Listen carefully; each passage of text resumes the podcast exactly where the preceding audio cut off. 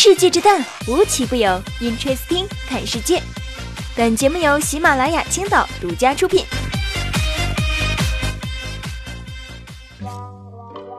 Hello，大家好，我是冰冰。大家现在都已经线上办公了吧？是不是感觉和同事的关系更加亲密了呢？要我说呀，这有些同事呢，你不视频的话，永远不能发现他们的小秘密。有的人呐，平时上班呢是不显山不漏水的，视频会议才知道，哇哦，原来他家有小楼梯。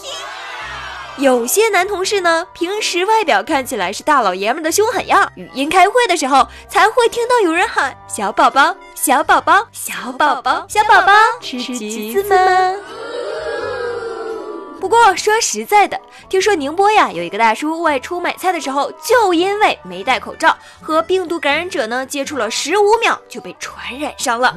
听完这个消息，我赶紧又加了一层口罩。诸位，我知道新冠病毒传染性很强，但这十五秒是不是有点太邪乎了呀？十五秒，这病毒难道跟毒气一样玩吗？说完这个新闻呢，现在就有一个问题来了。你说这外面是三令五申，怎么就是不信这个邪呢？还是不戴口罩呢？其实呢，我分析了一下，也可能不是说不想戴口罩，可能就是真的买不到呢。就像我们家楼下的药店已经在门口贴上没有口罩了。那么问题就来了，我们现在到哪儿还能买到口罩呀？我觉得肯定要去大一点的药房吧。嗯，大一点，不如大理的药房怎么样啊？最近呢，这大理还真是有点强。接下来送给大理一首诗：此路是我开，此树是我栽。若想从此过，留下口罩来。大理市卫生健康局就对顺丰速运承担的发往重庆和湖北各地的口罩实施紧急征用。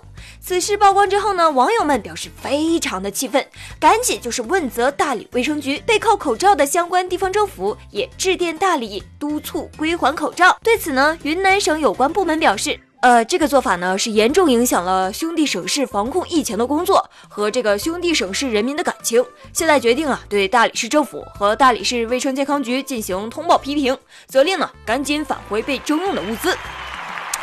要我说呀。这都已经是二零二零年了，怎么搞的还跟一九二零一样的呢？还拦路打劫吗？真的是让人百思不得其解呀！赶紧的啊麻溜还回去。但是呢，说到百思不得其解，还真不止这一件事儿。下面这件事儿呢，真的是让我在新的一年里长的新的见识啊！说呀，这昨天贵州六支特区民警接到举报，民警同志，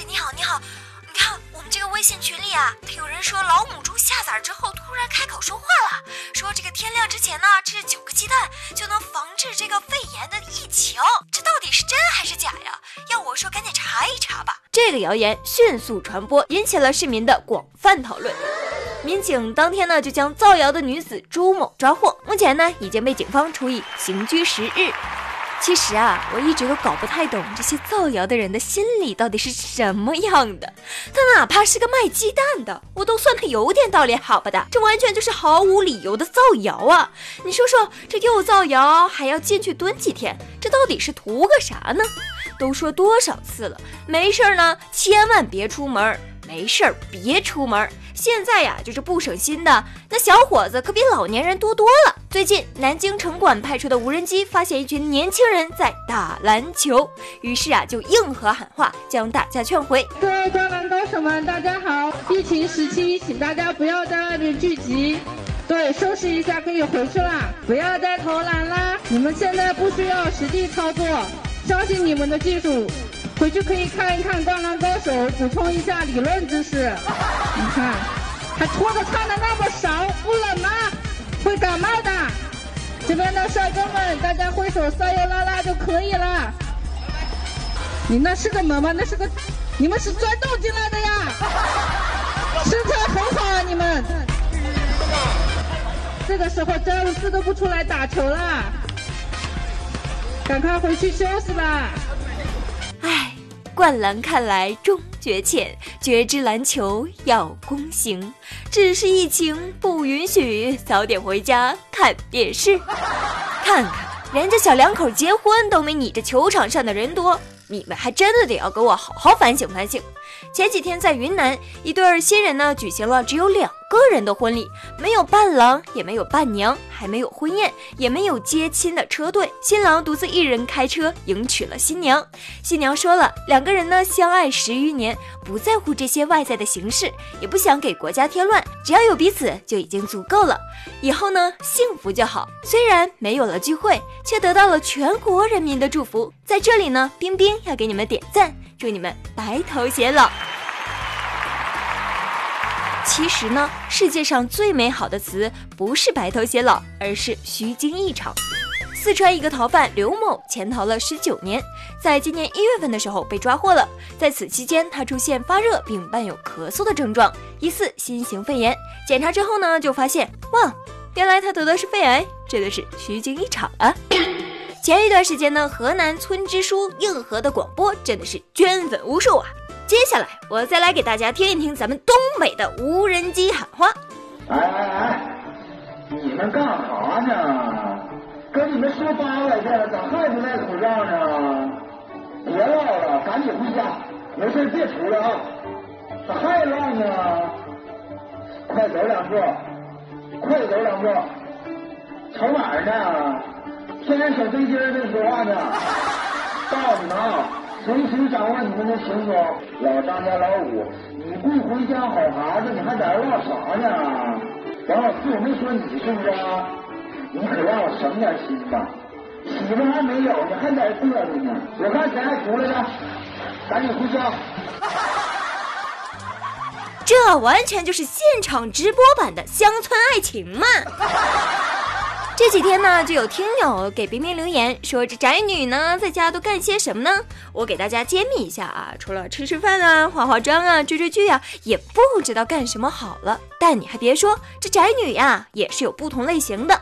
张女士到湖北襄阳婆家探亲，因为疫情爆发，只好留在婆家居住，宅在家一周都没有出门。所以呢，她就尝试玩瓜子解压，用三百九十二颗葵花籽、四百一十五颗西瓜籽摆出了十几种图案，获得了四万点赞。张女士就说了：“ 我的工作呀是跟美术有关的，嗯，这样的话呢，大家也能跟着放松一下，对不对啊？”强迫症看完真的表示确实很好啊。永远也不知道一个无聊的人在家能干出来什么事情。其实啊，人类一直都是这样的，闲出艺术，忙出科技。对于瓜子呢，我只会嗑。最后这件事情啊，不是因为新冠肺炎，但是却体现出了人间真情。在四川成都，八十五岁的张爷爷和八十七岁的文奶奶是一对夫妻，先后因为得病而住院。在一月三十号的时候，张爷爷得知文奶奶病重，就对子女说：“这辈子也许我再也见不到她了，我想见见她。”在医院的帮助下呢，两位老人最终是在 ICU 牵手告别了。三十一号凌晨，文奶奶因为抢救无效而离开人世。看完这条消息，我想跟大家说：人生苦短，希望可以好好活着，爱着所爱的人。希望张爷爷和文奶奶在来世的时候还能再次相逢。好了，那今天的 Interesting 就到这里了，我们下期不见不散吧。花一开满就像爱，